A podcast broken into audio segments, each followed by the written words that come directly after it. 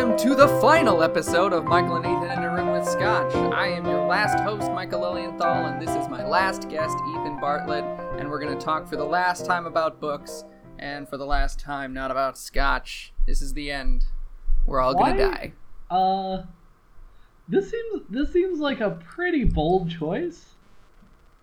Um, and I'm not sure I'm comfortable with the energy you're bringing into this podcast. Uh, especially because we like have another recording planned for Saturday, and today's Tuesday. Well, I, if, if we live that long, I'm in. Well, If we okay, it. but like, what what do you know that makes you not sure about that? if if I told you, Ethan, it would either depress you or make you think I'm crazy or both. All right, we need to like go back and restart the episode because like I'm now formulating a lot of plans that aren't good for either of us.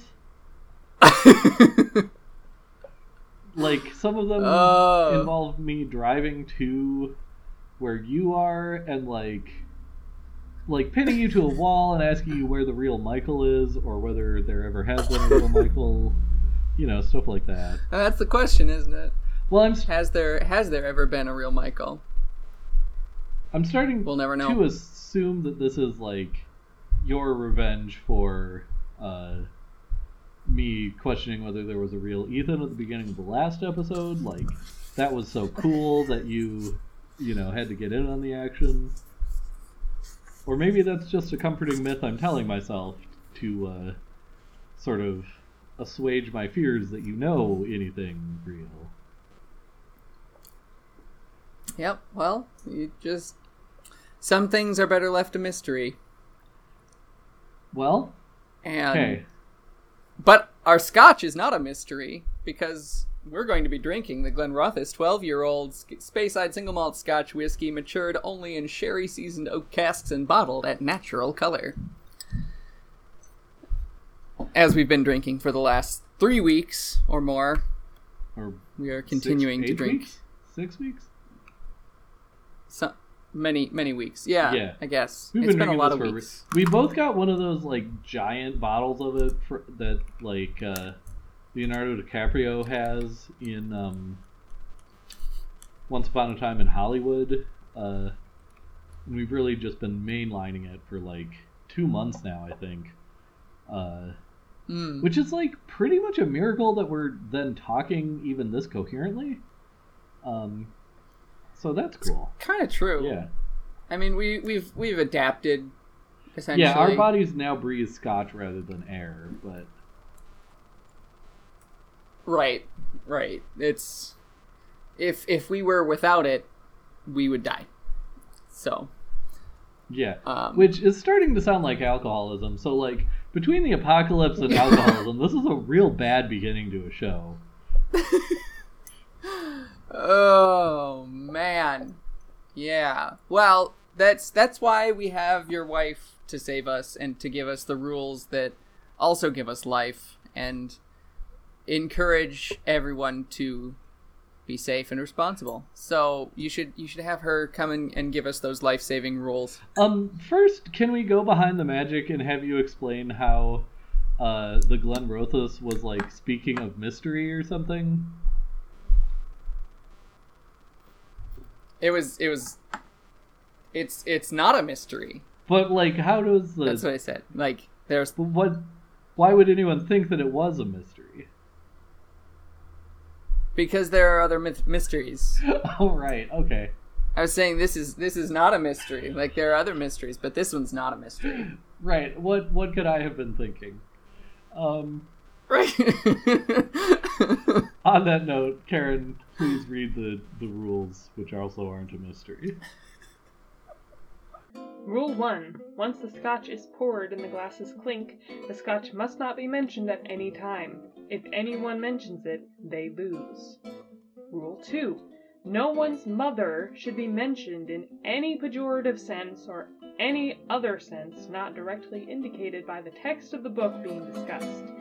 If any mothers are mentioned, the mentioner loses. Rule 3. Ethan must never say the phrase first paragraph. If he does, he loses. Rule 4. Michael must never say the words vampire, vampiric, or any derivative thereof. If he does, he loses.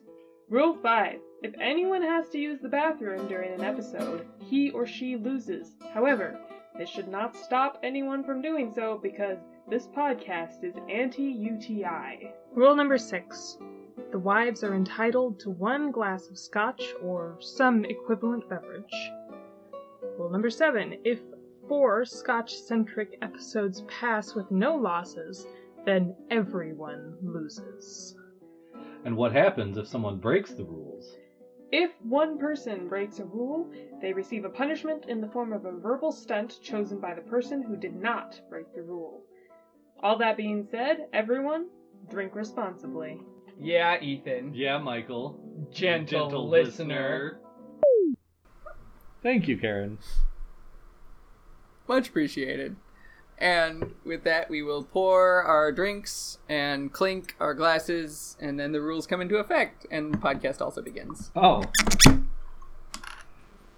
That actually makes me feel a lot better about this introduction because, like, I was scared of our listeners hearing it, but if the podcast hasn't begun yet, like, then it doesn't matter, does it? Keep telling yourself that. And also, what does really matter? Wow! That's my toast. Well, here's mud in your eye, I guess.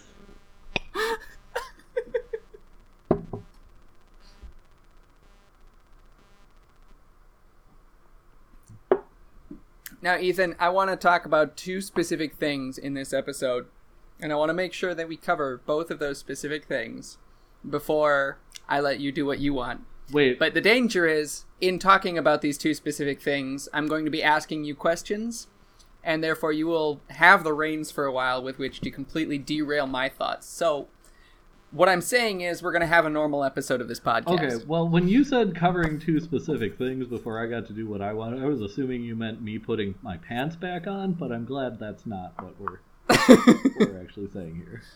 I mean, this is an audio medium.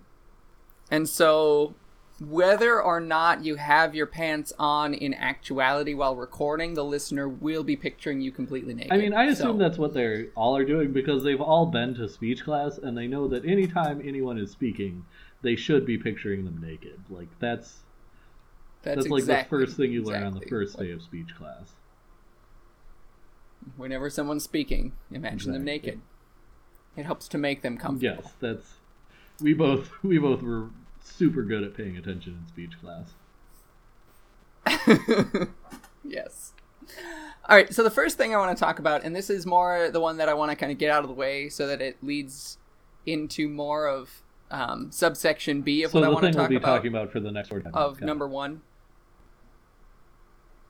Probably, probably. Um, what I want to talk about is uh, in this book, Shotgun Love Songs by Nickolas Butler, which is the book we're discussing. In case you didn't read the title of the episode that you're listening to, gentle listener, I did read it. and Ethan. Um, um, there is in this book reading group Oh, questions. I yeah, there are. And we have a, a tradition uh, on this podcast of examining those questions when they are made available Yes. in the text of the book. Uh, I, I don't think we need to do all of them, and historically we have not done all the questions in the, the reading group guide.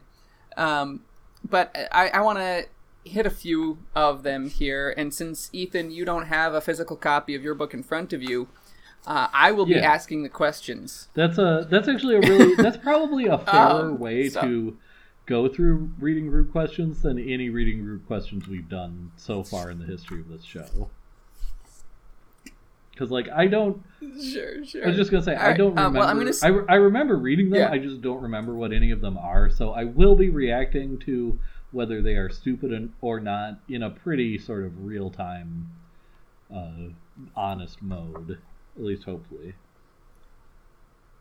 Well, we do we do want to give our listeners authentic Exactly. reactions to things. So, um, we, we we want that. That that's that's our brand, Exactly. Yeah. right?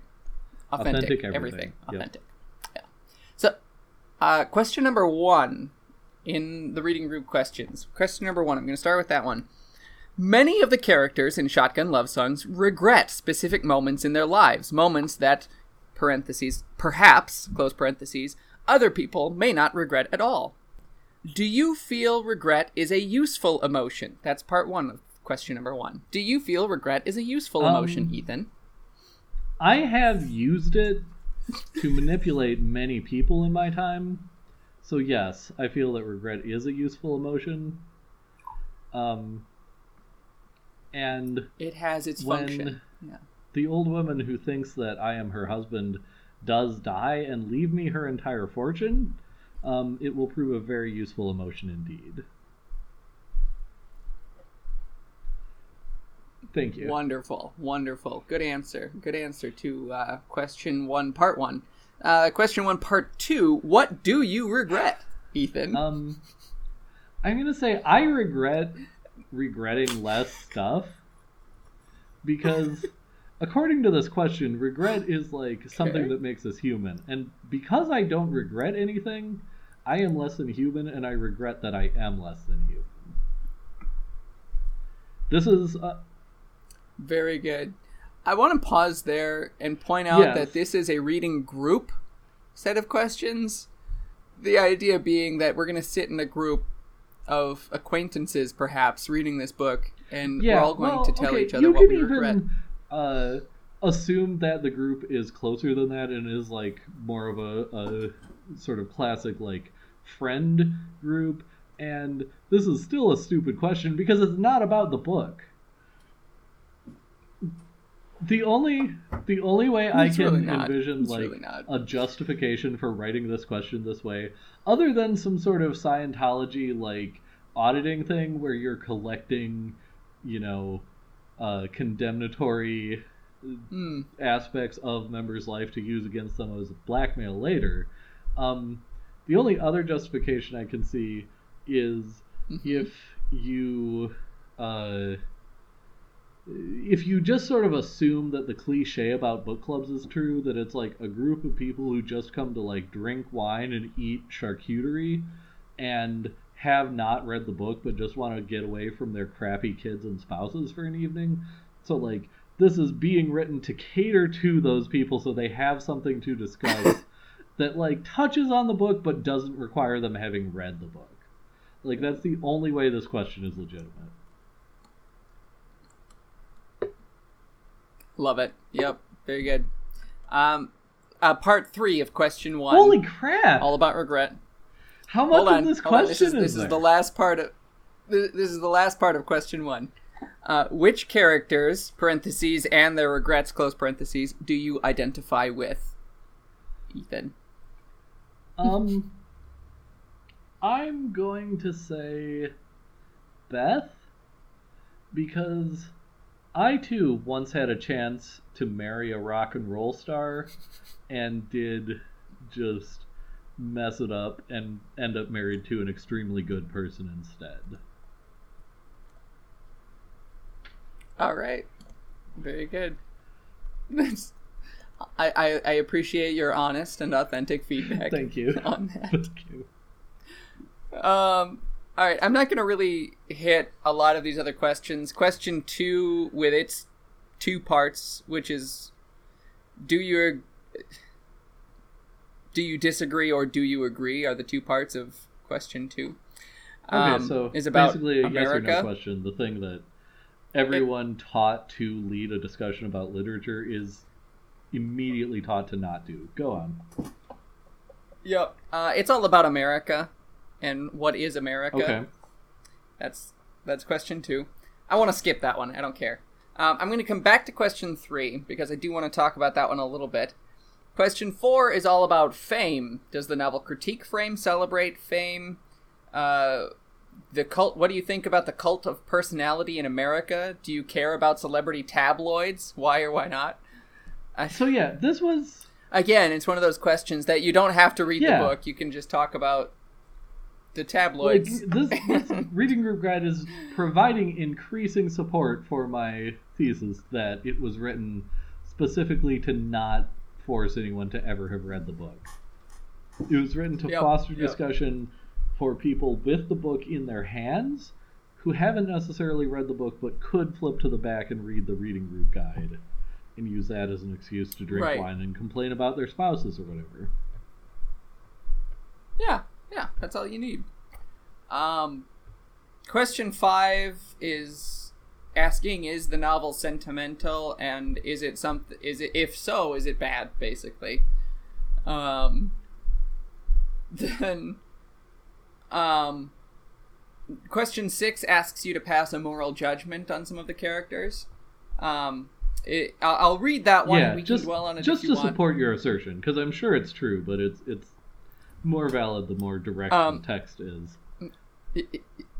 Here it is. Beth and Leland share one night of romance. This incident happens when neither character is married, nor even dating someone, and yet it is enough to unravel lifelong friendships. What do you think about this? Could you relate to the characters and their reactions? Um, I guess my main reaction to that question is that I don't care. Mm-hmm. My reaction is not the point. Yeah, like that's obviously Um, again, and I remember this is this is actually a paradigm of analysis that you introduced me to or first suggested to me um, back when we were both reading and critiquing the Hunger Games um, for a version of this podcast that Hmm. didn't exist yet, uh, but was just the two of us talking to each other, not into microphones. Um, but you talked about how a lot of the things that people were hung up on in the Hunger Games, such as the love triangle or some of the moral dilemma stuff, was like the stuff that the characters were hung up on, but not the stuff that the text itself was hung up on or that was interested Yeah. in. And this feels very much like that. Like that set of questions is very relevant to the characters themselves. Um, and you know, I guess if you were just like saying whatever and didn't care about what the text actually cared about, like you could you could discuss that question. Like sure, like if we if we did do four episodes on this book, I'm sure we could do 20 minutes discussing that set of moral dilemmas. But like you clapped a minute ago, not the point. exactly. Yes. Uh, we should do the Hunger Games at some point, though. Yeah, we should. We should. You Anyway. know, in our in our uh, sort of history of doing books that are 10 to 50 years out of date or 10 to 500 years out of date in the case of Don Quixote, like Hunger Games would be very appropriate. Right, right. Um, all right, the the last one, question seven. Before we get back to question three, which is the one that is going to lead into something that I, I I don't know if it's an extended discussion that I want to have, just an observation that I made in the book. Anyway, question seven. Um, there is a kind of dichotomy in this novel between city and country. Has your own life been subject to the push pull of living rural versus living living urban? What have you had to sacrifice to live where you live? Do you see it as a sacrifice? Again, not about the book. Okay, number one, yeah, not about the book. Number two, um, I hate the phrase "living ur- rural versus living urban." Um, like if I could, if, yeah, if I could take those two phrases and then just toss them into a fire and they would burn away and not ever exist in any part of space time, I would do it without regret. if I could scratch the eyes out of those phrases and eat them, I would do that. Real dark today, huh, bud? Do we do we need to have like Anyway, a yeah. like a therapy session? um, oh right, that's what this podcast is. All good. Uh, We're good. Anyway, yeah. Um, I mean, as someone who has referenced Titus Andronicus, I shouldn't get at you for being dark in your metaphors, but um, let's see. So hate hate living rural versus living urban. Not about the book. There was a third reaction I had to that question. Um, oh, I like I like the order of the questions. What have you had to sacrifice to live where you live? Do you see it as a sacrifice? like, uh, Because, like, yeah. Um, You, because they're if you impossible. haven't answered like, the first, these Yeah. like question questions one through six were written by someone who just wants to give book clubs something to discuss without like making anyone feel guilty for not having read the book. Question seven was written by a lawyer who just wants to play gotcha in a theoretical like like trial of some kind. Um yep, and like yeah, I don't yeah, I don't think there is that dichotomy in this book.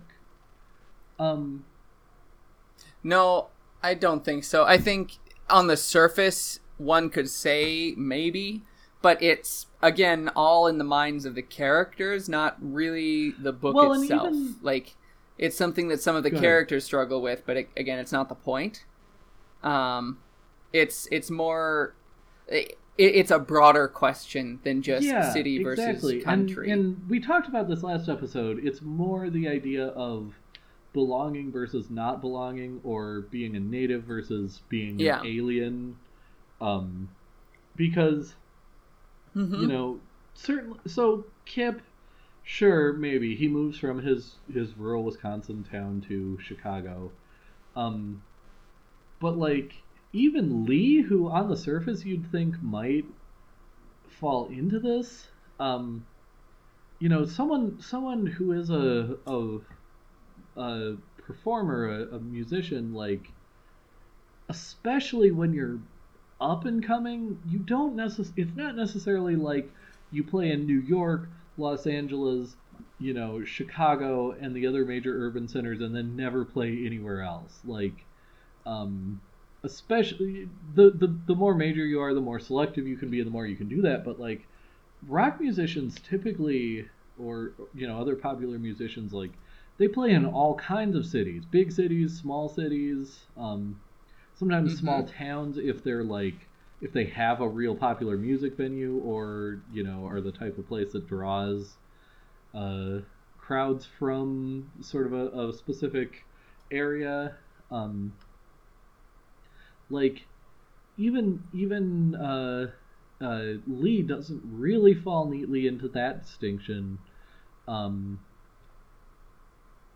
let alone Ronnie who like Mhm. rodeos are in often in quite small towns, you know, in the in the west or in the south or or other places. Um, Mhm. like it's really not a rural versus urban dichotomy so much as it is like very specifically you're from Little Wing or you're not. Um, and you you can Yep. certainly argue that Little Wing is a microcosm or a a synecdoche for um, home or belonging. I mean, there's certainly some some sort of rural living stuff tied up in that, including some quite wonderful like distinctions that only someone I suspect who lived in the Upper Midwest could make, um, or or things that they could include, like a, a coyote wandering into Lee's living room. Um, would Mhm. seem almost like magic realism in any other uh, sort of sort of Sure. uh, location, but I know people who've had coyotes wander through their house. Um, it's it's something that has that happens and has happened. Um, you know, so there is Yeah. some of that, but like the rural versus urban is is just bad. It's a bad distinction. Um, It even really is. even uh, really. I think there's a okay. So and getting personal in this episode, since that's apparently what this pair of episodes is about. um, so my wife is from Colorado, and I used, especially at the beginning of our marriage, I Mhm. used to rant to her a lot about the difference between Wisconsin scenery and Minnesota scenery. And I finally provoked her into saying that she couldn't see a difference between the two. Which, as someone who considers himself very much a Wisconsin native, I found deeply offensive. Until I spent some time where she had grown up in Colorado and like saw the Rocky Mountains and her, you know, she grew up in Denver and her parents live outside of Denver and at even higher level at an even higher elevation. Um and when you do live on and in mountains, everything else does sort of flatten out by comparison. Um, so there is that from sort of an outsider's perspective, but from an insider's perspective, I very much identified with. I believe it's Beth, unless it's Hank. I'm pretty sure it's Beth, who is flying to New York to uh, um, Lee's wedding, and has a moment where flying out of the Twin Cities, they go back over Wisconsin again, and she has this moment where she talks specifically about like how much different she considers Wisconsin from Minnesota. Um, which is a distinction that to anyone not from either of the two places might seem wild, but I did read it very accusator read that passage very accusatorily at my wife when I first read it. Um and like again whether i'm right or i'm insane and my wife is right which is usually the case um either way i would say that like that kind of distinction is much more important the the distinction of where you're from versus where you're not from or versus what is alien to you and it does not break down Mhm. along rural versus urban lines um, it breaks down along very different and in some No. ways much harder to distinguish especially the like less you are from i would say wisconsin or i would say like a more a more rural setting um like I, I don't I don't think just people from Wisconsin would identify with this set of distinctions.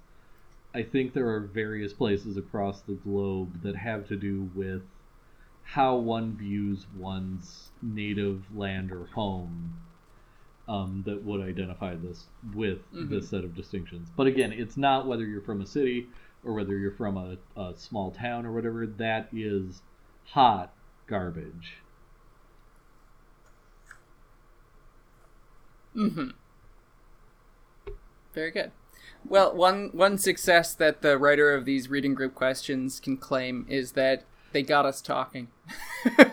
Yeah, they did. I mean, and I guess if your goal is to get people talking at any cost, including if it's about how wrong you are, they did succeed. So Right, right. Uh, I do. I do want to go back to question three Okay. because um, I, while I do have many of the same objections to this question as the rest, I think it does at least direct towards some interesting things in the novel. So I'm going to read the question Sure. and we can discuss that a little bit. Have we gotten Um, to the starts off- to the thing you wanted Yeah. to spend more time on yet, or are we still on the first thing? The first, what? You said there were two things you wanted to discuss, and you wanted to spend more time on the second one. Oh yeah, we're still on the first Okay, one. that's what I was. um, yeah. Uh, so, question three. Many critics and early readers of Shotgun Love Songs have remarked that it is a novel that explores adult male friendships. And yet, the one who is arguably at the heart of the story is Beth, parentheses, and she is given her own voice in the novel, close parentheses. How did you feel about Butler's representation of women? Was it accurate? Um, can you read the very beginning of the question again? Yes, many critics and early readers of Shotgun Love Songs have remarked that it is a novel that explores adult male friendships. Okay. Um I honestly like especially reading the first half or so of this novel, this was one of the things that I uh, thought I would have more of a problem with, and maybe I still do. I'm not sure. Um cuz Sure. if you read TV tropes, the the website, um, or other sort of similar, I guess, popular criticism of pop culture artifacts, um, you'll often see a trope called the five man band. Um, and an easy way to think of this is Guardians of the Galaxy. So the five man band usually has like a leader, uh, Star Lord, someone called a Lancer, who is like the. They're very powerful. They're not the leader, but like uh, they sort of enforce the leader's, you know, uh, goals or ideas. Um, then you have someone called the Heavy, Mhm. who is like the brute force of the group. Um, shoot, I can't remember. Can't remember what the fourth one is. Hey, Karen. The smart guy. Thank you. Yes, the smart guy. It is the smart guy. Um, I was gonna. I was. I yelled, "Hey, Karen," because she knows this like the back of her hand, and I was gonna have her say it. But Nice. yeah, the smart guy, and then the fifth. The fifth slot is the chick. Um, and like this is like in an actual band um this is like literally the hot chick that you hire to um hit a tambourine but also she's hot. Like that's her whole purpose. Is like she maybe contributes in a nominal way to the rhythm but also she's hot. And like you can analyze uh um you know hank lee Kip, Ronnie, and Beth as the five man band. Like this, really, if you wanted to do that analysis, this would break down along classical lines that way. And Beth fulfills the idea of the chick. And, you know, when you're doing more analogy and less sort of literalism, um, Beth or or the the chick often sort of gets swapped between like the leader and the lancer and maybe the smart guy depending on how it breaks down um and so beth even like fulfills Mhm. that to some extent um and so like i guess Mhm. i guess to me that's the weakest point of a novel that i that i rather liked is the treatment of women um Sure. But I would say Nickolas Butler tries. Yeah, there- like including Lucy Yeah. and Felicia, Kip's wife. Um, Felicia. Yep. and also including like the relationship between Beth and Felicia, like um, definitely expands on the the classic five man band thing. Um, to a degree greater than I would expect this novel to do any generation before it was written. Um, Sure. but and I don't I don't know how much of a criticism it is. Um, I guess the the most I would say is that like this the you, the women get less screen time than the men. But if your point is that this is a novel about male friendship, like maybe they get as much screen time as you could expect to have them get without turning it into like the brothers Karamazov or something. Sure. Yeah. Yeah, and I, I agree. I think it is one of the weaker points of the novel. I don't think it's bad, Yeah. um, but there's there's certainly weakness. I, I didn't actually go through and check it against the Bechdel test, for instance. Um, the only instances I can think of where women are talking, they are talking about men. So Um, my my knee jerk reaction is that it might not, but I don't know. That's know a really sure. good point because, Um, like, I honestly, and this is something I think about fiction by men after the Bechdel test sort of entered the popular consciousness, is like sometimes a scene like Beth and Felicia in the bar, you know, um, talking about their their problems. Like, I sometimes suspect that that's something put in specifically to point to and say, "Hey, I've passed the Bechdel test." Um, Yeah. which I've I've done myself, sometimes satirically and sometimes just out of guilt. Um, but sure. that said, uh, yeah, I okay, and and this goes back to my sort of Jane Austen analogies from the last episode. Um, you know, Alison Bechdel herself has said um, that like the Bechdel test is not a be all end all depending on the story or the type of story. Um, No. Uh, so, and and in a novel where, as we've sort of established, like the central themes and ideas, besides being male friendship, are marriage. Like maybe it makes sense that everyone's talking about, um, sort of about Right. the Well- the other the significant others in their lives. Um, and that's that's the other thing too like yes the women are pretty much always talking about men but also the men are pretty much always talking about Yeah, women exactly. so um it, it it it goes back that way too which so that's why like again i'm not i don't think it's bad but there um a couple observations that i noticed about this number one um when you think about beth's character and her physical appearance how would you describe her Um, if I had to do it, in general terms. In general terms. if I had to do it in a word, it would be hot. Okay, I'm glad you said that because yes, that's exactly how she's depicted. And yet, how does she think about herself? Um, usually, in fa- or at least fairly often, in comparison to other women, and usually unfavorably.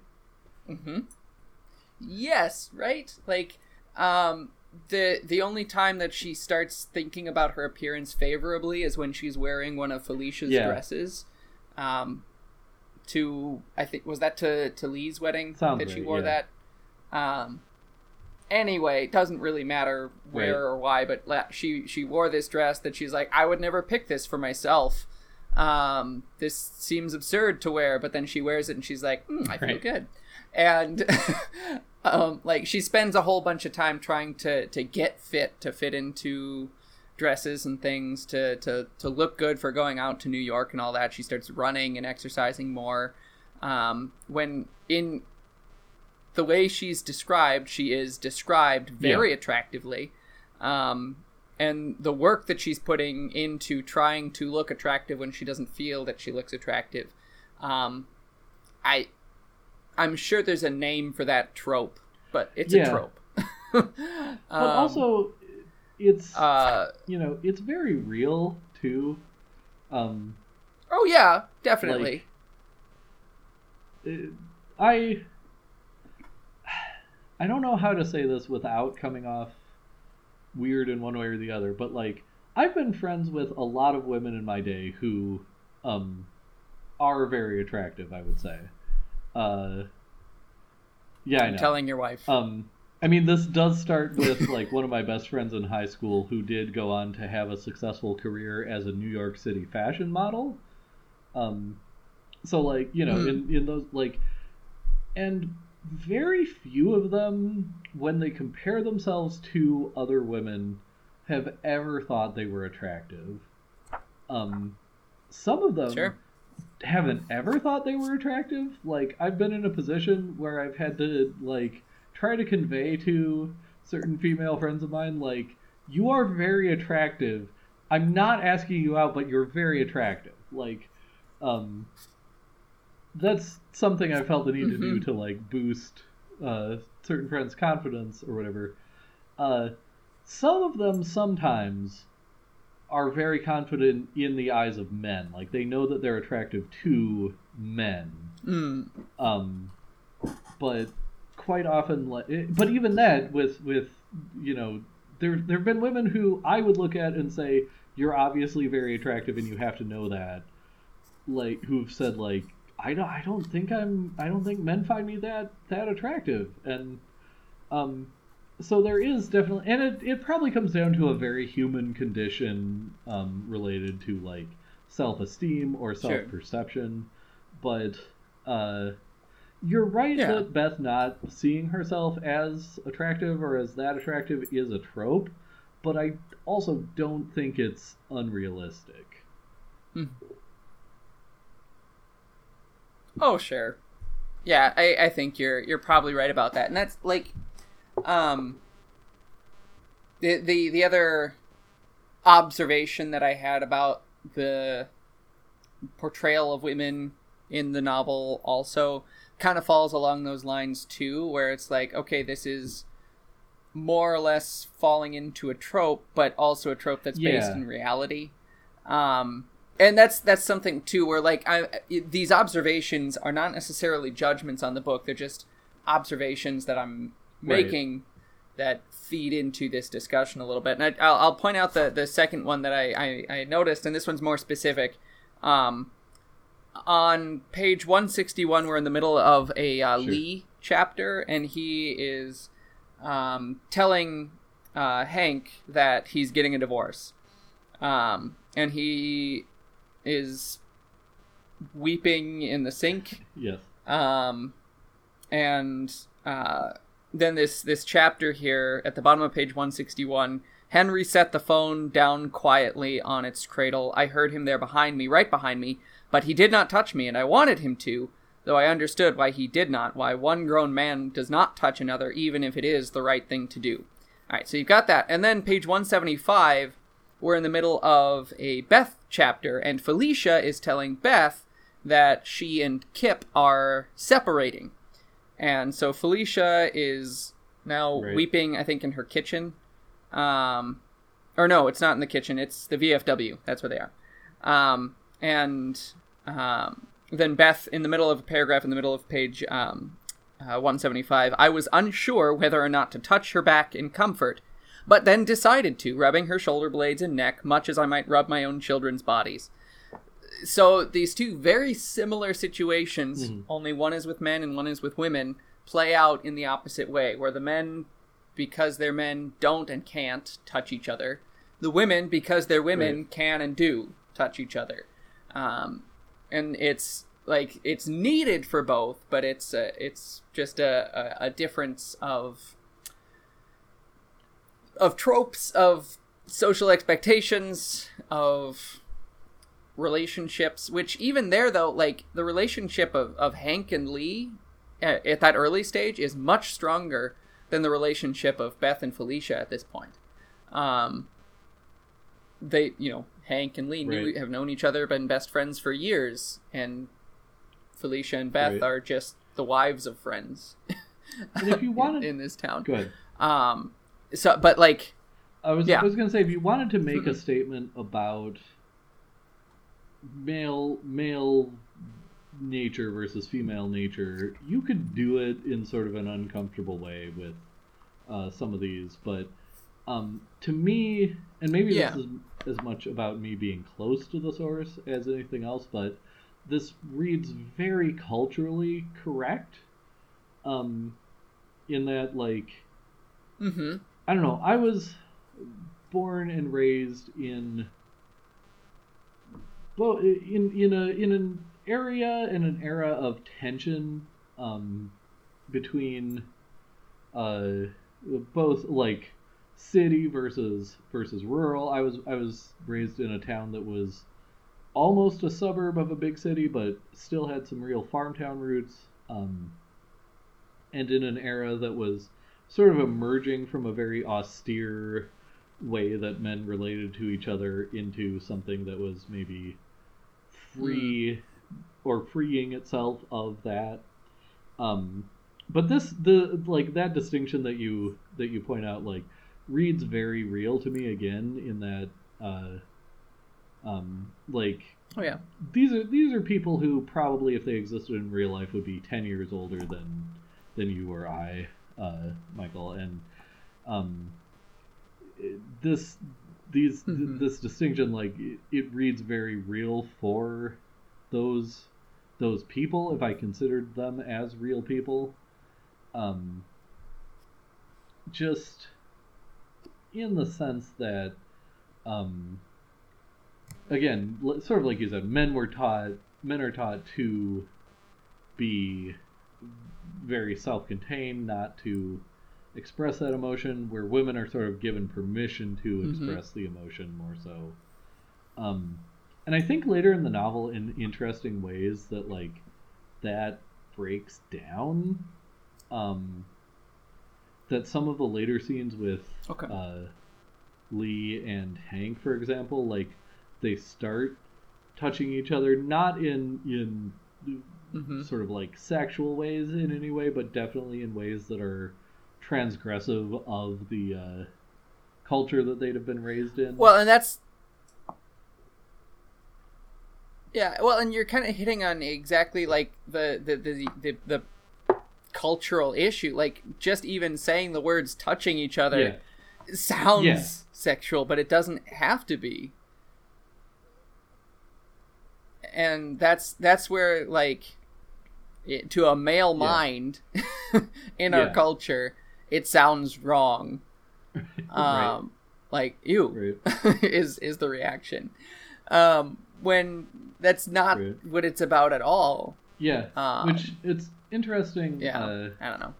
this just Let's yeah, fix let's our do that. culture, Ethan. Let's fix it. Um, It, it. It actually was making me think of a discussion that Karen and I sort of have ongoing, but it came up recently because I've been listening to, not to plug another podcast for free, but Dan Carlin's Hardcore Histories series about World War One, um, and just the incredible, Hmm. like, almost unprecedented set of historical traumas that World War One introduced into both Western Europe and America.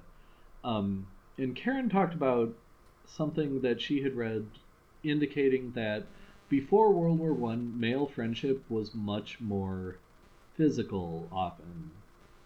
Um, and this this is reflected, Mm, mhm. uh, just for one example, in um, the Lord of the Rings, uh, which was written by someone who was raised in a pre-World War One culture, writing in a post-World War One culture. But um, Frodo and Sam in Lord of the Rings have this very close male friendship that there's no uh, legitimate reason to think is sexual in Yep. any way, shape, or form.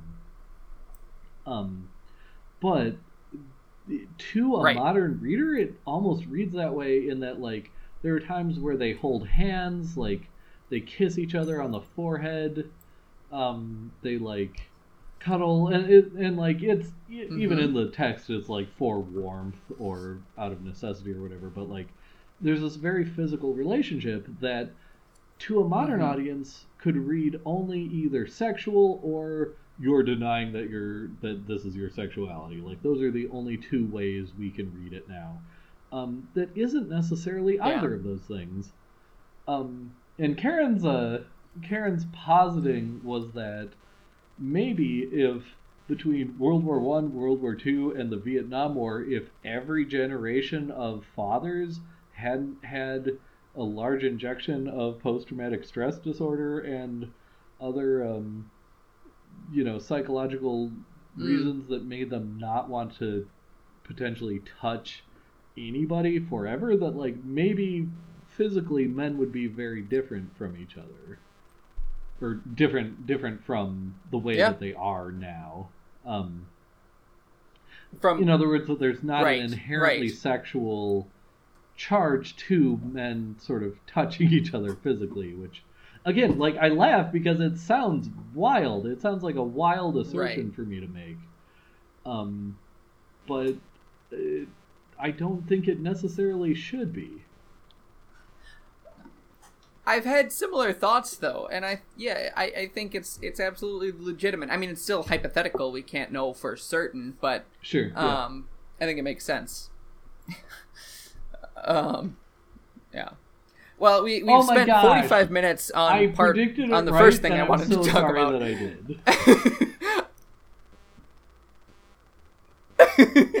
I. I, honestly expected I will more or less say- the same thing. But the second thing that I want to talk about, and the thing I wanted to spend more time on, but it's okay if we don't spend that much time on it. We can maybe hammer out the, the main points of it. Real quick, I want to talk about. I want to say Yeah, go ahead. that like these questions, as like crappy as they mostly were, did end up bringing up most of the things that I like sort of had thought that I wanted to talk about. So there's that at Mhm. least uh, for our comfort. Right. Again, the the the merit of the reading group questions are that they did kind of hit points that make us talk. Yeah. Even if a lot of the talk was these questions are crap. If if Um. we're willing to do the work that the reading group guide should have done, it's a good reading group guide. Right. There you go. There you go. Very good. We should one day we should come up with a rating system for reading group guides. Oh my gosh. Um a one to ten system that we only give ones and twos on, I'm I'm actually in for that. yes. I'd give this one a two. Yeah, I'd give it a two out of one to two, or out of ten, either one really. out of ten. Yeah.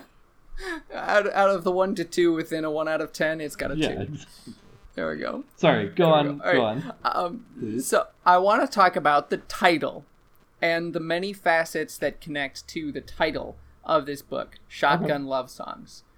Um, now, when I saw the book and saw the title Shotgun Love Songs, I wasn't totally sure what to expect from that. It didn't necessarily evoke anything for me. Um, you do find out later why it's called Shotgun Love Songs. It's because that's the title of the first album uh, that Lee records and releases. Yeah. Um, the title that he gives to to that album, and he explains it a little bit, um, being in connection to the idea of shotgun weddings. Um, That you know you've got this shotgun held up to to your head, so you better marry this girl, and so he's got these these shotgun love songs that he's he's holding the gun up to his own head to finish these songs. Um, and I don't know, does he ever make it explicit that they're love songs about Beth? I think to an extent he he at least heavily implies that some, if not all, of the songs in the album Yeah. are about Beth. He no, he basically said Um, it, I think. Okay, I, I couldn't remember for sure if, if if he did that or not, but yeah. Once again, Beth is kind of the the linchpin of Right. of the novel, um, in in that regard. But okay, so the title of the book comes from the title of an album that one of the characters put out, and I want to know why that is the title. Before you answer, I want to draw in a couple other um, exhibits here that I don't know if they weigh on it or not. Uh, so I don't know if they weigh on it or not, but these exhibits um, kind of connect to a names Okay. with Michael, but not really. Um, I, I don't think I don't think I can do a full names with Michael on this book. Certainly um, not at but this there are a point in the couple- recording. Eh, right. um, but okay, so talking about Lee specifically, his stage name is Corvus. Right. um, that we find out that not, not there's not a ton of detail about you know even the style of music that he's releasing um, like it could be country or a rock sort of thing I, you never really really find out what exactly it is i I mean i, wanna think they say- say he's a rock star or Yeah, I want to say they refer to him as a rock star, but that's even that is a but that fairly vague. can be kind of a loose term Yeah. anyway um, but corvus means crow Right. right? Um, so there's some symbolism with with crows. Um, crows are harbingers of death, um, but also of wisdom, um, and their storyteller. Well, no, that's ravens. Um, but okay, uh, the, the there's some symbolism with, especially some darker symbolism with crows Sure. um, that comes across here. And so there there are a couple of instances in the book of near death experiences. Ronnie has one of the big ones when he's lost in the blizzard, um, and he's singing one of Corvus's songs. Um, and so you get the impression, well, he might die at this point. This might be, uh, and and really, Right. the the text of the book could take you that way Right. um, where Ronnie dies um, as a result of that. Um, but then uh, Lee has uh, the the last one with the the shot, uh, the the bullet in his leg, um, where it seems like he might die from this. He might bleed out because they're not going to a hospital, and they're not going to a hospital, and they're not going to a hospital. Right. Um, and so the book could end with Lee dying. You never know. Um, but uh, I also was sure that Lee was not going to die because of another animal symbolism in the book, and that's of the coyote. Um, that that makes a connection with Lee because a coyote, um, and we hinted at this, I think, in the previous episode. Yeah, in the previous episode a little bit um, with Lee's character, but a coyote is a symbol of rebirth. Um, and like a renewal of life. Um, I'm not totally sure why it is that way, um, except that it it um, kind of feeds on carrion, you know, right. um, that you know it's got that connection to death, so it starts being um, a symbol of death, but then the life that comes after death as well. So because of that, I was pretty sure that Lee was not actually going to die from that gunshot wound. Um, now, that being there and Lee being kind of the last figure described in the book, as well as the first figure described in the book, how does that all connect to make the title of this book Shotgun Love Songs? there, question asked. Um, I feel like you're looking for a very specific answer that you already have, and I'm going to answer that I have no idea. Like all of the connections you're making make sense to me, but I I cannot get there, especially not in the next Okay. however many minutes we have. We don't have a lot of minutes, and I don't honestly have my own perfect answer to it, um, except that Lee is more or less the character that the rest of the characters are thinking about constantly. Um, and the one character that Lee is thinking about constantly is Beth. Um, I tried uh, early on marking the chapters uh, as like whose chapter it was and who are they talking about. The first chapter is Hank talking about Lee, uh, and then I think the next chapter is Lee talking about Beth. Um, and like that's more or less the way it goes. That every chapter that anyone else has uh, is about Lee, and Lee's chapters are all about Beth, uh, in some way or other. Um, and so that that obsession with with Lee because he he does seem to be the one who has transcended this town and I think on a certain level that's what this book is about. I mean that whole idea of belonging and, and otherness is is tied up in there. Um, but Lee has escaped or made something of himself. It's something you know it, it gives the people in the town something to talk about something to be proud of uh, much as they're proud of of Ronnie um, for his his rodeo uh, adventures. Um, but then you know he's and and it's that that pride is interesting because it's the pride of someone from this town who has made something of themselves, which implies that there's meaning outside of the town itself, even though the town is frequently just obsessed with itself. Um, so okay, so with that that whole idea, then you find out what's the obsession of the obsession, and that's Beth, and that's the shotgun love songs as as Lee is trying to discover Sure. himself, um, and that I think as is as close to a perfect answer as I can get. That at the crux of this novel is this question of who am I wherever I might live? Do I have to live in this town to be who I am? And will this town accept me after I've left? Uh, will my old friends still be my friends? Will our relationship stay the same? How can we still have value as that changes and, and such? And that's more or less Lee's journey, um, which is just about as close to a plot arc that as you can get in this novel.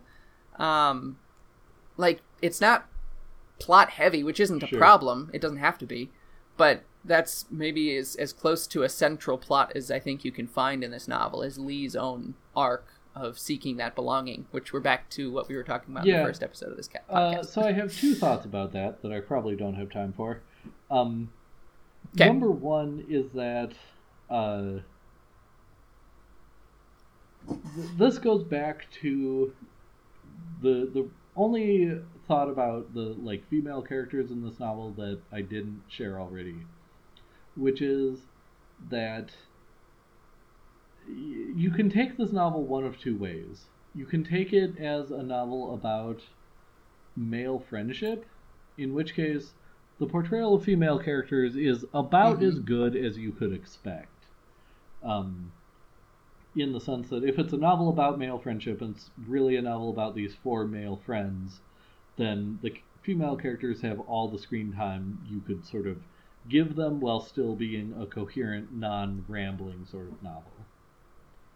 Um, Mm.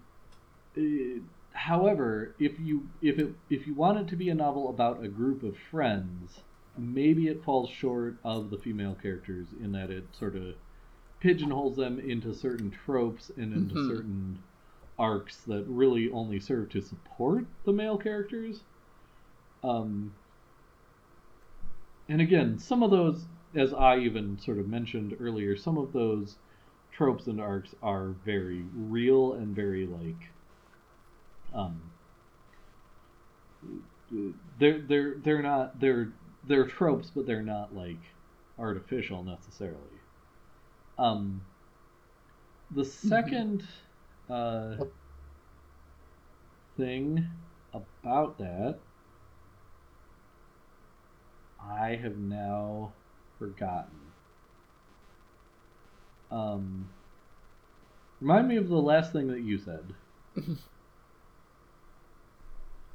Um, this Oh, that uh, Lee's yes. search for self identity and meaning is the central So- arc of the novel, something like that. And this, know. Probably I'm sure it was. Um, this goes back to uh, an interesting part that I'd been meaning to bring up, and I hadn't gotten around to it, and so of course I'll do it right here at the end when I have no time to. Um, and that involves who the character of Lee is based on, and this is partly to do with Okay. Again that interview with with um, Nickolas Butler at the end of the book, uh, at least at the end of my edition. I assume you probably have it too. Um, but he talks Yeah. about Lee being partly based on the character of Justin Vernon, um, and Justin Vernon is Oh yes. sort of lead and also like only maybe um person responsible for the musical group Boney Bear, uh, which if you're from Wisconsin looks like Mhm. it's it's Bon Iver, but I think it's a French pronunciation, so it's Boney Bear. Um, who was from Eau Claire, Wisconsin, which is like the uh, probably closest big town to um, uh, to Little Wing. Um, like I think that's specifically mentioned at one point when Lee comes back from New York and he has like a storage unit in Eau Claire because that's like the big city and they have to go there or whatever. Um, but Justin Vernon in real life did experience a breakup, spend a winter like locked in a log cabin or or something like near Eau Claire but out in the country and just like put together an album of songs um not because he thought he would go anywhere with it but just because he like couldn't do anything else out of his despair and this album like went triple mega super duper platinum or whatever and like launched him as an international music figure. Um to the point that like speaking of like roots versus rootlessness or whatever when karen and when my wife and i were in dublin um bon iver was playing at one of the big theaters in dublin. I don't remember if it was vicar street or one of the other ones but we were like he's from eau claire. We're from madison. Like wouldn't it be great if we went to his concert in dublin? Um which feels like something that would happen in shotgun love songs honestly. Uh but so like Yeah. I don't know. The only like problematizing or answer that I have for um, your question about him or about shotgun love songs as the central sort of thing is the fact that this is like the one most, uh, I guess, real world um, overlay on to the novel, if that makes sense. Um, Mm-hmm. and that what you're detecting there as far as that might have to do with the fact that this is the most real sort of thing or sort of figure in some senses that happens in the in the novel um, and if what i said just doesn't make sense both to michael or the gentle listener i would i guess i would direct you to that interview that i assume is at the back of most if not all editions of this book um, and uh, Nickolas Butler might explain it better, more coherently than I have. Gotcha. All right. Well, I think that's a, a good place to uh, end our discussion. Um, and Ethan, this is the the fourth episode in this set of four episodes, and It neither of us both lost, And you know what that means? means we both lost. So, you know, in a certain sense, the the gentle listener might be rooting for us both to succeed now because that means we both lose, uh, and that means double the punishment. Um, so, um, I, I forget if we've set a precedent for who gets to punish whom first. I don't Um, remember honestly. Well, should I give you your punishment first, me being the host and you being the guest, or would you, as the guest, like to take that priority? All right, I'll I'll punish you first. All right. Alright. Um, I know you haven't unpacked all your books yet, but do you have books available to you? I have if not, it's okay. Here. I have many books available. I just don't have any necessarily specific books available. Um. So I'm gonna send you a link.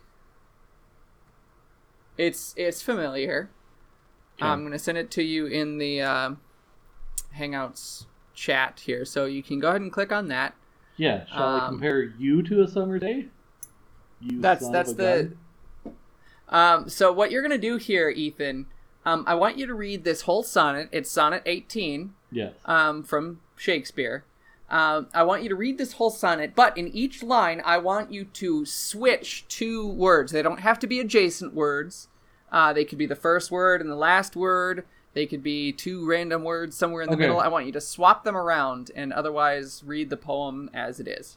Okay, you cut out for a second. You want me to take two words in each line and swap them with each other? Swap them with each other. Yes. Okay, they don't it. have to be any particular words. They don't have to be next to each other. However you want to do it. You have some poetic license. All right. Here I go. Shall I compare day to a summer's thee? Thou art, and more lovely, more temperate.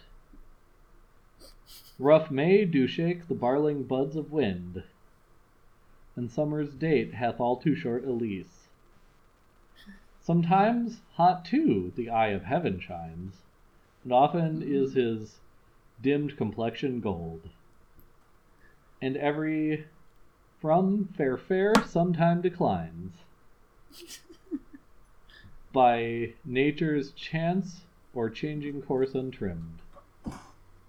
But thy fade summer shall not eternal, nor lose fair of that possession thou owest, nor shall brag death thou wanderest in his shade, when in lines eternal to time thou growest. So long as men can see or eyes can breathe, so long lives this, and this thee gives to life. Oh, good. I think I like went beyond my mandate in a few cases there, but hopefully it was close. In a few of those, yeah, you, you, you swapped more than just two words and, and shifted things around a little bit more, but that's okay. But that's all right. in my It works. defense- it worked. In my defense, it was funnier that way. Uh huh. Sure. All right, it was. Michael. Yes. I am also sending. there. So your vocal exercise was a love song. Thank you. I am sending you a link, which hopefully you have Oh, good. gotten.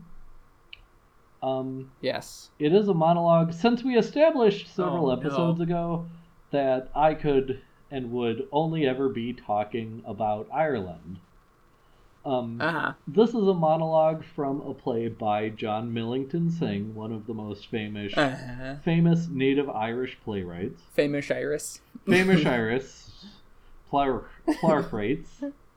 Um, it's from his play, The Playboy of the Western World, which I'm tempted to give the plot synopsis of, but I'm not going to for time's sake. Uh, but the gentle listener can discover it for themselves. But I just want you. So this is just Uh-huh. a monologue cutting, like something you might read as a you know audition piece or something. And I would Mhm. like you to read this monologue in your best Irish accent. okay. Yikes. Up to the day I killed my father, there wasn't a person in Ireland knew the kind I was. And there, drinking, waking, eating, sleeping. A quiet, simple, poor fellow with no man giving me heed. And after, I, after toiling, moiling, digging, dodging from the dawn till dusk with never a sight of joy, or sport saving only when I'd be abroad in the dark night poaching rabbits on hills, for I was a devil to poach. I'd be as happy as the sunshine of St. Martin's Day, watching the light passing the north or the patches of fog till I'd hear the a rabbit start to screech and I'd go running in the furs. Then when I'd had my, when I'd my full share, I'd come walking down where you'd see the ducks and geese stretched sleeping on the highway of the road, and before I'd passed the dunghill, I'd hear himself snoring out. A loud, lonesome snore he'd be making all times, while he was sleeping, and he, a man, be raging at all times. The while he was waking like a gaudy officer, you'd hear cursing and damning and swearing oaths after drinking for weeks, rising up in the red dawn, or before it maybe, and going out into the yard as naked as an ash tree in the moon of May, and shying clods against the visage of the stars till he'd put the fear of death into the banbans and the screeching sows. No, I didn't pronounce that word right. He'd sons and daughters walking all the great states and territories of the world, and not a one of them to this day but would say there's seven curses on him, and they rousing up to let a cough or sneeze maybe in the deadness of night. I'm telling you, he never gave peace to any, saving when he'd get two months or three, or be locked in the asylums for battering peelers or assaulting men. It was a bitter life he led me, till I did up a Tuesday and have his skull. All right. And I will say, uh, I wouldn't say your accent was great, but I wouldn't say it was terrible. so, Oh, thank you. uh, it's probably better than you expected to do, based on what I've heard you say about your own accent. Definitely. Before. Definitely. Uh, Definitely better than I, I, I planned or expected to do. very good. All right. Um, so now that the punishments are out of the way, let's do ratings.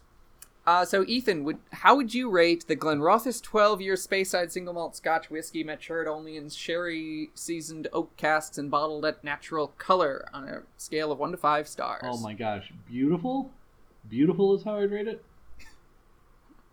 um, I Okay. really, really like this one. It was like, just like there's a lot of stuff going on, but it was really well balanced.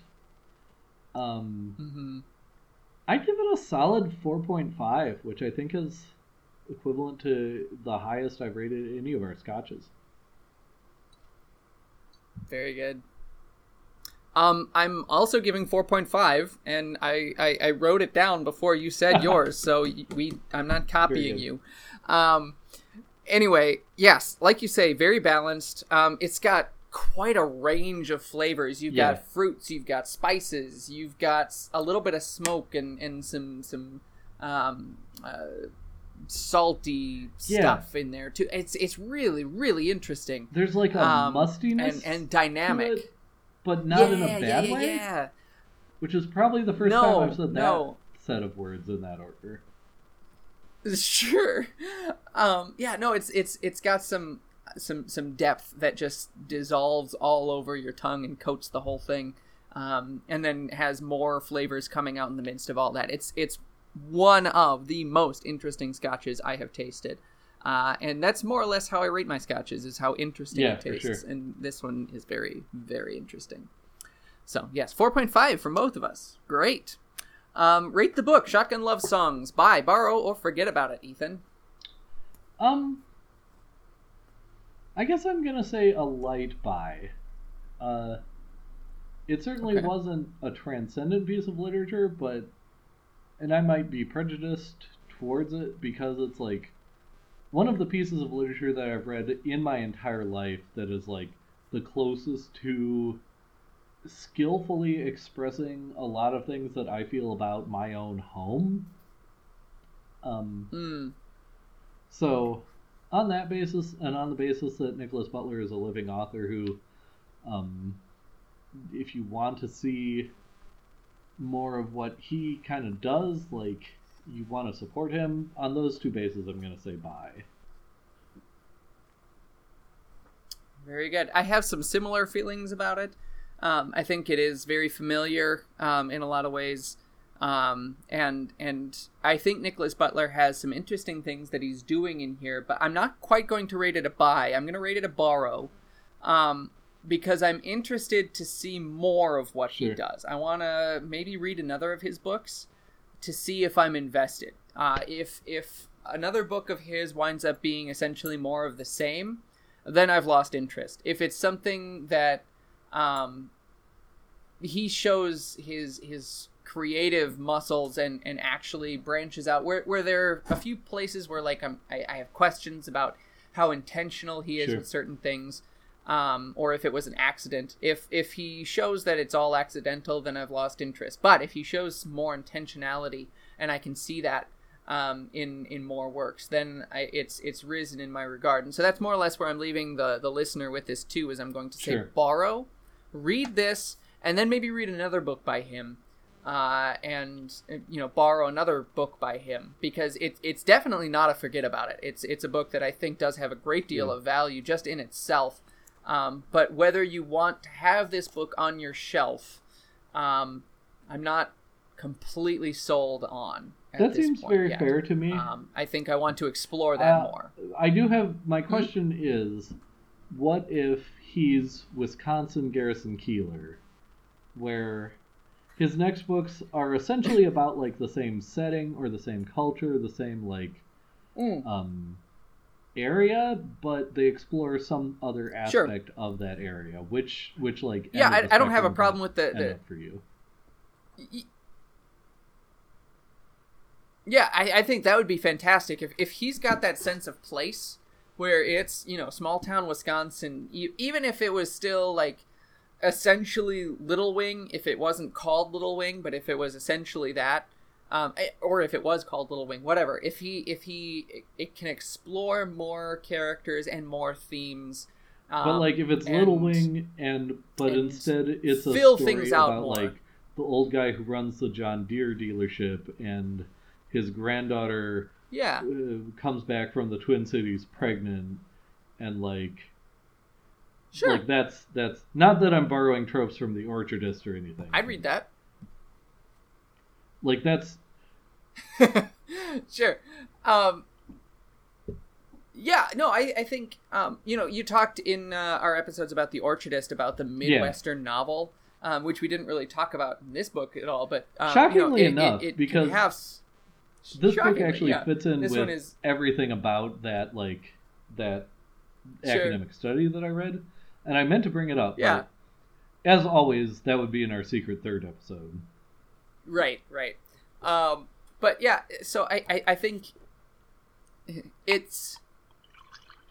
I, I, I'm I'm vacillating on whether he's, um, a really good author, who can do a lot even in uh, a limited sort of focus, or if or he's more one of trick one of- pony who got lucky.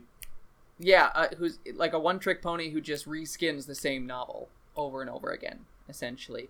I don't think Yeah. he's the latter, um, or at least not all the way on, on the latter. I, I want to see more of what he does before I commit. I guess. Sure. Yeah, that Um, seems fair to me. that's, That's that's my reaction. Um, yeah. Uh, also, uh, I didn't bring this up, but the cover of the book has a review from People Magazine, and it has four stars on it. I don't know how people rates their books. If it's one to four stars, if it's a five star scale, it seems pretty odd to have a four star review on the cover Yeah. of your book. Um, anyway, that's neither here nor there. Rate the pairing of Scotch and Book, Ethan. Perfect match, pretty good match, slight mismatch, total mismatch. Um, I would say pretty good match. Like the the uh like herbal and grassy and like uh some word other than rural notes of the scotch go really well. Um there are some like fruity notes to this one that don't go as well Mhm. with this as they did with the orchardist. Um, Mm. which is what bumps it down to pretty good match, but like I could definitely see Lee bringing back a bottle of this and sharing it with Hank, and both of them being quite content to while away sort of a late summer evening on a porch uh, with the scotch. So, Yeah. Um, I'm also gonna say a pretty good match. Um, I think for for a novel set in Wisconsin, you need something that's got a lot more brandy notes. Um, but uh. I, I think it does. I think it does pretty well. Uh, I mean, it's it's matured in sherry casks, um, which is it's not the same as brandy, but again, it's like a fortified wine sort of thing. Yeah, it's it's Um, definitely close. that uh, it's yeah, it's close. It's close. Um, yeah, so pretty good match. Um, Yeah. I wound up being a lot closer to you on this than I expected to in a lot of these things. Anyway, um, all right. Uh, what are we reading next, Ethan? We're don't know, coming up to a Michael. Mungo book. Yeah, I'm. I'm not sure. I feel like you're supposed to say this since you're the host, Am I? as it were. Uh, yeah, I suppose that makes sense. I mean, Um, I'll introduce next, you want. gentle but- listener. Go ahead. Well, I'm gonna I'm gonna introduce it, and I'm gonna give you space to correct me on it. Um, Next, gentle listener, we are going to be reading and discussing the life and opinions of Tristram Shandy by Laurence Sterne. Do you have anything to say, Ethan? Uh, you cut out for a second, but you said the life and opinions of Tristram Shandy, gentlemen. Yes. I didn't say gentlemen. I missed that. Okay, Okay. I got close. Yeah. Yeah. Yep. See, I knew you would correct me. Um, yes. uh, so this is, is it? It's classified as a Victorian novel, right? No. Um, No, it's not Victorian. What's The life- what's the year on that? the life and opinions of Tristram Shandy, gentlemen, came out in nine volumes, starting in the year 1759 and Oh, ending in okay, the so year yeah. 1767. Um, Okay, so it's more romantic. it's it would be i'm not even sure i want because it might be a georgian novel technically um because like jane austen would be considered a regency novel but i don't think the regency started True. until the late the late 1790s if not the early 1800s um and victoria would be after that so uh in Well, yeah, it's it's close. Yeah, uh, romantic literature began late 1700s. Okay I I think this is technically before before that though. Yeah. Um in like American sort of literature programs or English programs, it would be covered in like a class that would sometimes be called Romantics and Victorians. Um Sure. or else a class that would be called like like 17th to 18th century English novel, something like that. Like Hmm. um, one or the other of these catch-all terms for like before Victoria, before even like the Jane Austen like well-made novel, like sort of sort of when we were inventing what the novel was. Um, Right. which is weird that Tristram Shandy is a postmodern novel written in this era, but um, I'm sure we'll discuss that at length on the actual shows about it. Yes, we will get there. So, yes, gentle listener, please read along uh, with The Life and Opinions of Tristram Shandy, Gentleman by Laurence Sterne. Uh, and give us your feedback. Go to tapestryradio.org, uh, click on the contact section, uh, put Scotch Talk in the subject line, and send us your ideas and thoughts. Um, also, go to Twitter, talk to us at Room with Scotch, uh, or on Facebook in the Tapestry Radio Tap House. If you request to join that group, we will let you in. Uh, I don't know, we'll let you in. Um, whoever you are, whatever walk of life you're from, whether you're from the country or the city, we'll let you in. Um, we'll also do your homework. Uh, and our stand, our firm, very firm stance on plagiarism is that we condone it because it's funny. So go to tapestryradio.org slash scotchcast. Uh, the form is right there near the top of the page. Fill it out, send us your homework. We will do our best on it, and you will get it back, and then you can turn it into your teacher and be locked up by the Flash. And it'll be funny. Um, yes. If you like this podcast, check out our other shows on the Tapestry Radio Network Intermission, Us Play Fiasco, and Pokemon Rollout. Uh, Intermission is the Backstage Drama podcast. Us Plays Fiasco is the Fiasco Actual Play RPG podcast. And Pokemon Rollout is the Pokemon Tabletop United Actual Play RPG podcast. Um, a lot of details on all those shows. Anyway, Yep. rate and review us and all the shows that you like on Apple Podcasts, Google Podcasts, Spotify, wherever you get your podcasts from. Uh, and that will help to get other people to find the podcast and help us to feel good about ourselves when we see those reviews. and then we'll be happy. Um, yeah. So, Ethan, where can they find you? I am at Bjartlett on Twitter. That's B J A R T L E T T. I don't tweet very often, but I'll probably see it sooner rather than later if you tweet at me. Um, I also have a webcomic called Pin Porter Girl Detective. I write the script for it. Uh, I have a partner who is very brilliant artist um, who writes the or who draws, basically does everything other than writing the script, um, which to me is like the skillful part of it. Uh, Mhm. It's a webcomic about a 12 year old girl detective um, in a film noir fairy tale world. Um, she is very brilliant uh, and would just like destroy both of us if she came on this podcast. Um, so that's fun. Uh, and yeah, if you want to, Mhm. if that sounds appealing, it's pinporterdetective.com or Google Pin Porter Girl Detective and you should get there. Perfect. Uh, I'm on Twitter and Instagram at E MGLILIENTHAL, so you can follow me and chat with me there. Uh, and until next time, gentle listener, just remember it's our party and we'll cry if we want to. I'm owning that one this time. If we want to.